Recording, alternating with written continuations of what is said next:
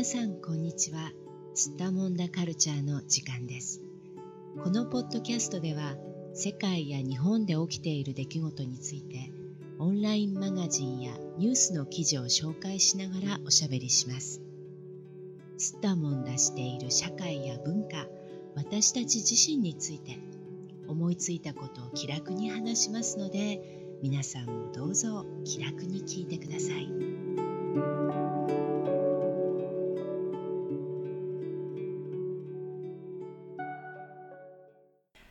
はい、えー、今回は今年も侮れないイグ・ノーベル賞と社会実装されそうな2つの研究という記事を話題にしておしゃべりしていきたいと思います。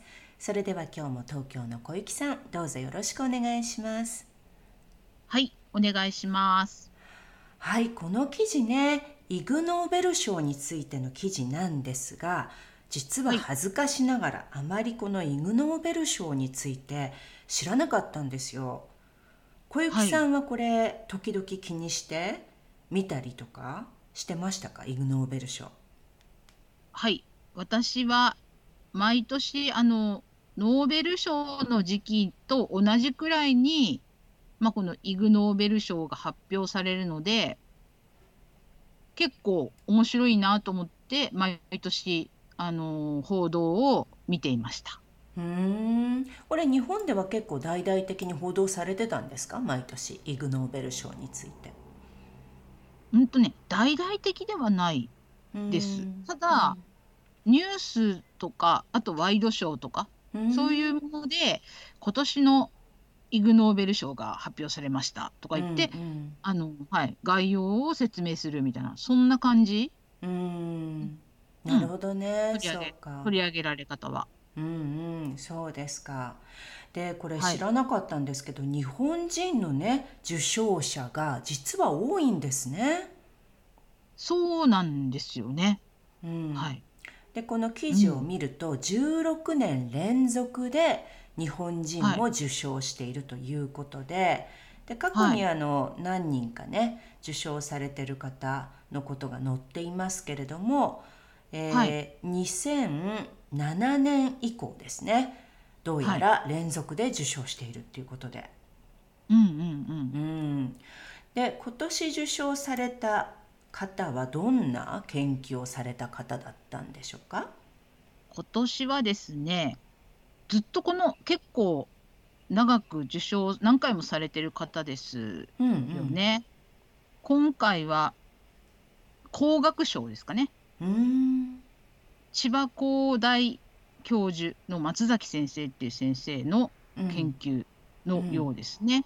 うん、うん、これは何について研究されたんですか、えー、っとねタイトルがですね円柱型つまみの回転操作における指の使用本数についてっていう。えー、なんだろう、はい、それ。ね、あのイグ・ノーベル賞ってあのノーベル賞とは違ってちょっと一見面白いというかちょっとふざけ、うん、ふざけてるみたいな感じの印象を受けるような、まあ、研究テーマではあるんですよね。うんうん、でこの松崎先生とかの、あのー、研究も何て言ったらいいんだろう。水のこう水道を開ける時の線とか、うん、ジャムの蓋とか、ドアのノブのようにこう回転させてこうなんていうんですかこう開けるうんうんような回転操作をするような器具がありますよね。うんでその器具のあのちっちゃいやつだったら指2本ぐらいでこうキュッキュッて回しますよね。なるほどなるほど。そうそうでもあのー、直径が例えば10センチとかあればもう5本でグッと回す。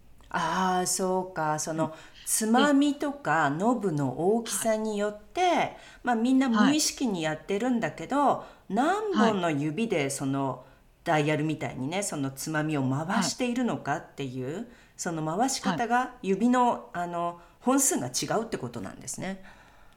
そうです。でそれをいちいち、あこれは2本にしようとか、うん、3本にしようとかって決め決めないですよね。うんうんもちろんね無意識にそれをやっている人間は。うんうんでこれをなんかこう数学的に表して、うんそのつまみの大きさとか形状のデザインとか、うんそういうものに役立てていきたいと考えた研究だということです。なるほどね、そうなんだなんかいろんなこと考えますよね、みんなね。でまあこのイグ・ノーベル賞の歴史っていうのをねちょっと見てみると、はい、ノーベル賞のパロディ版として1991年に始まりましたと書いてありますね。はい。うん。だからまあノーベル賞の科学3分野にこだわらず、毎年ユニークな分野。これ昆虫学賞とかね、輸送学賞とか本当にユニークな、あの分野でのね受賞っていうのもはいあるわけなんですね。そうですうんね。でまあそういったそもそもジャンルとしてノーベル賞にはないようなちょっとユニークな分野の研究に対して賞を与えていますっていうねことで、そうそうなんですよね。そすごい面白いのいっぱいありますよね。うんうんうん、この記事にもあるけど、あのわさび警報装置ですね。とかね。何ですかそれ？わさび警報装置？はい。これあの医科大学、えー滋賀医科大学っていう大学とあとはい、医療ベンチャーの企業が一緒に開発した、まあ、警報装置うん。なんだそうですが、うん、警報装置というのはその危険を知らせるための、まあ、はい。アラームってことですよね、まあアラームみたいなその警報するね。装置ですね。うん。はい、で大体は音でうんうん。ね何か大きな音が出てあの危険を知らせるっていうことがあるんだけどうん。この警報装置はあのわさび。うん。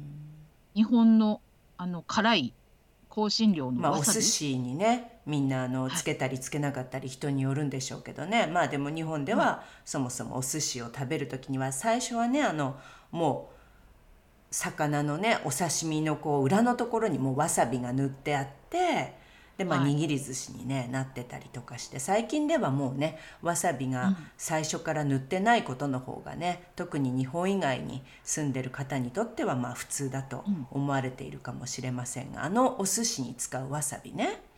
はい、うんうん。でわさびって食べたことがある方はわかると思いますけどあの辛いんですよねすごく。うんうん。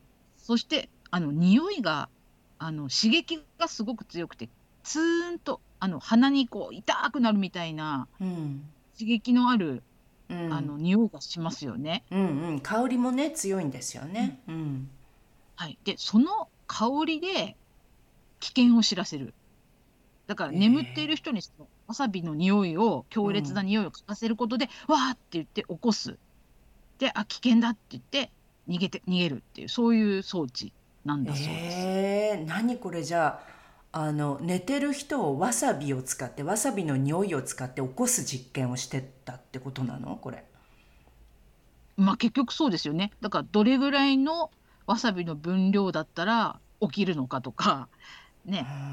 なるほどね、まあ確かにあのちょっと聞くとえなんだそれってね思うような研究ではありますよね、なんかちょっとこう笑いを取るために面白いからやってるっていうね、ちょっとふざけた気持ちでやってるんじゃないかなんて思うけどでもまあはい。よくよく考えてみると確かにそのうん。警報ベルがね聞こえないようなそういうはい。まあ、聴覚障害をね持っていらっしゃるハンディキャップのある方たちに、じゃあどうやってアラーム以外の音以外の方法で危険を知らせるのかっていうねことを考えた時に、何かこう新しい方法を開発していくためにうんなされた一つの研究っていうことだったんですね。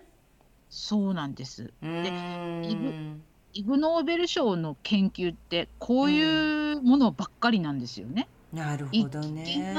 うん、ふざけてるような、うんなんか役に立たないようなうん。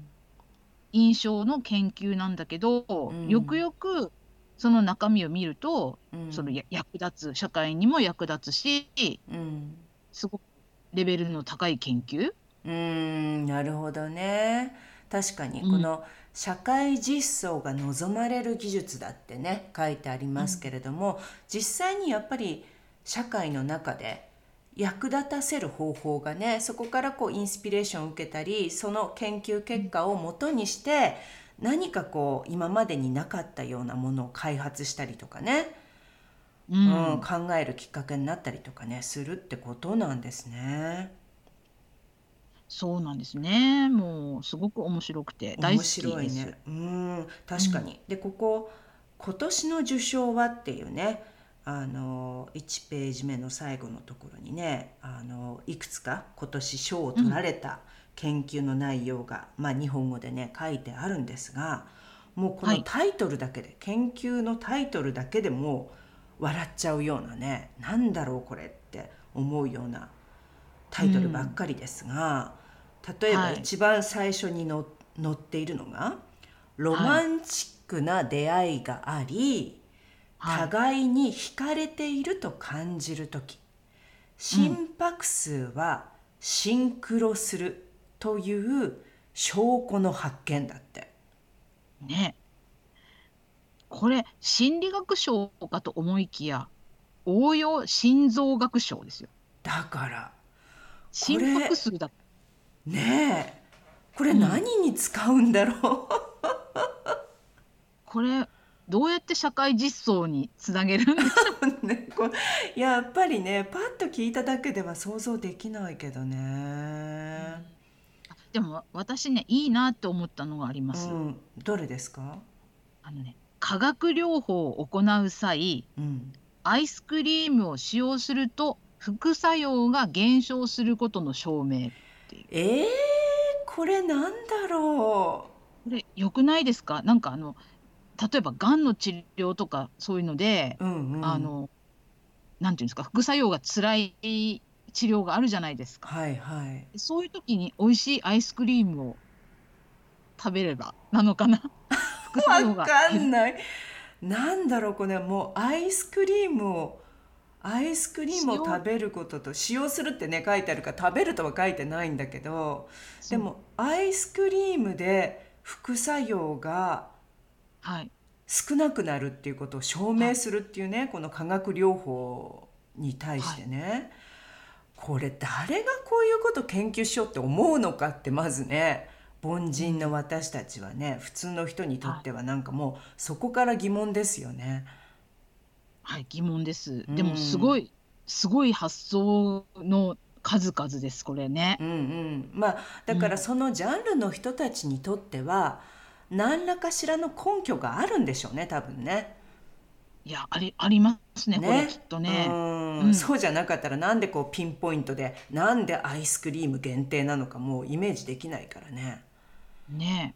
うん。そうですよ。面白いですよね。あとなんだろう。ああとなんかこのねこの記事の中で取り上げられてるもの、あの子ガモのねあの、はい。カモっていう水鳥がいるわけですがまあ皆さんどこの国に住んでても見たことある方多いんじゃないかと思いますがこの親ガモ、まあ、カモっていう水鳥はその赤ちゃんが生まれた時にねこのちっちゃいあの子供の赤ちゃんたちがこの親のカモのこう後ろにこう連なってね、一列にこう並んでこうついていくっていうねそれがすごく可愛い愛らしいっていうところであの、よくみんな見かけると可愛いって言うと思うんですけどもこれを理解しようとしたことこれどういう研究なんだろう？物理学賞をこれね。受賞している。これすごいですよ。3ページ目か何かに、あのーうん。書いてありますけども、はい、えっと、3つありましてうん、調べたこはい、と1つ目がカモの親子はなぜ変態を組んで泳いでいるのか。うんまあ、この変態ってねこう一つのこう、まあ、ある体勢をね、まあ、保ったままこの一列にね並んだ状態なんだけどね、カモの場合はね。でどうしてこの状態崩さないでねいつもこの状態で泳いでるのかっていう、そういうことね。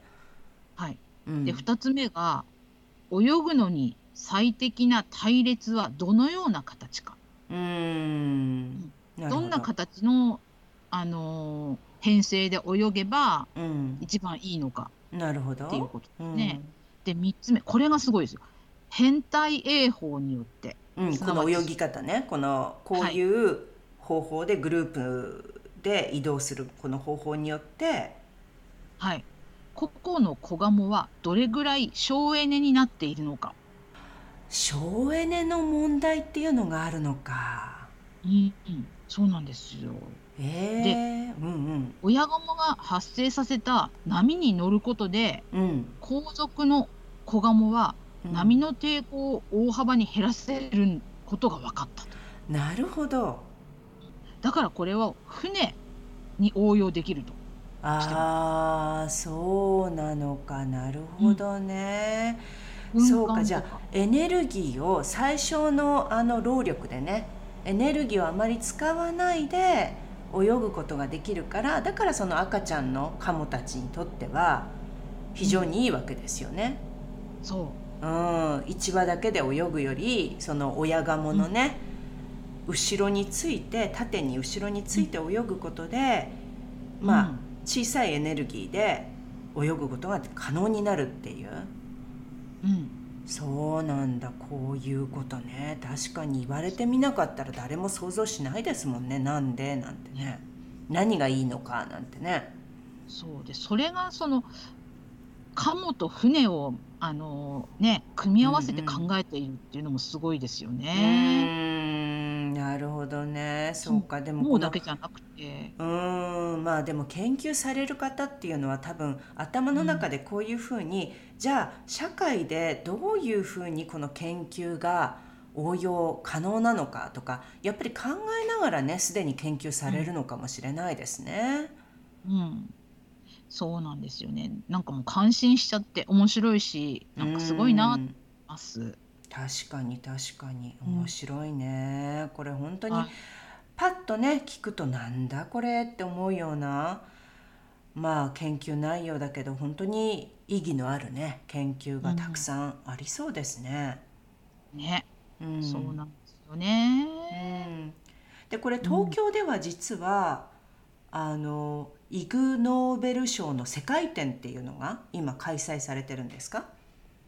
あこれね大阪ですね。ああこれ大大阪の阪で開催されてるんだ。はいあのパルコっていうデパートでうんうんやっているみたいですうね。んなるほどねうんこれはね面白そうですね。はい。うん、じゃああの大阪にね行く機会がある方ご興味がねありましたらぜひこのイグ・はいノーベル賞の世界展っていうのをね、見てみると楽しいかもしれないね。ね、面白そうですようね。ん、まあ小さいことでね何かあの身の回りで役に立つような発見とかがもしかするとねあるかもしれないですからね。そうですよね。うん、そうあとそういう発想に触れることもなんか私たち凡人に刺激を与えてくれるでしょうね。うん、確かにそうですね。どうもその真面目すぎるとね考えがこう凝り固まってしまってどうしてもその、王道というかねなんかこうメインのところしか見なくなりますからねこのちょっと外れたところで面白い発想とかねちょっとこう新しいアイディアとかって、へえって思うのはねあの自分の心にも脳にもね良さそうですね。うん。はい。はい、じゃあまあまたこういうね新たな発見を楽しみにしつつ次のまたイグ・ノーベル賞ね来年のイグ・ノーベル賞も楽しみにしています。はい。はい、それでは今日もありがとうございました。ありがとうございました。世界のどこかで聞いてくださった皆さんありがとうございました。それではまた。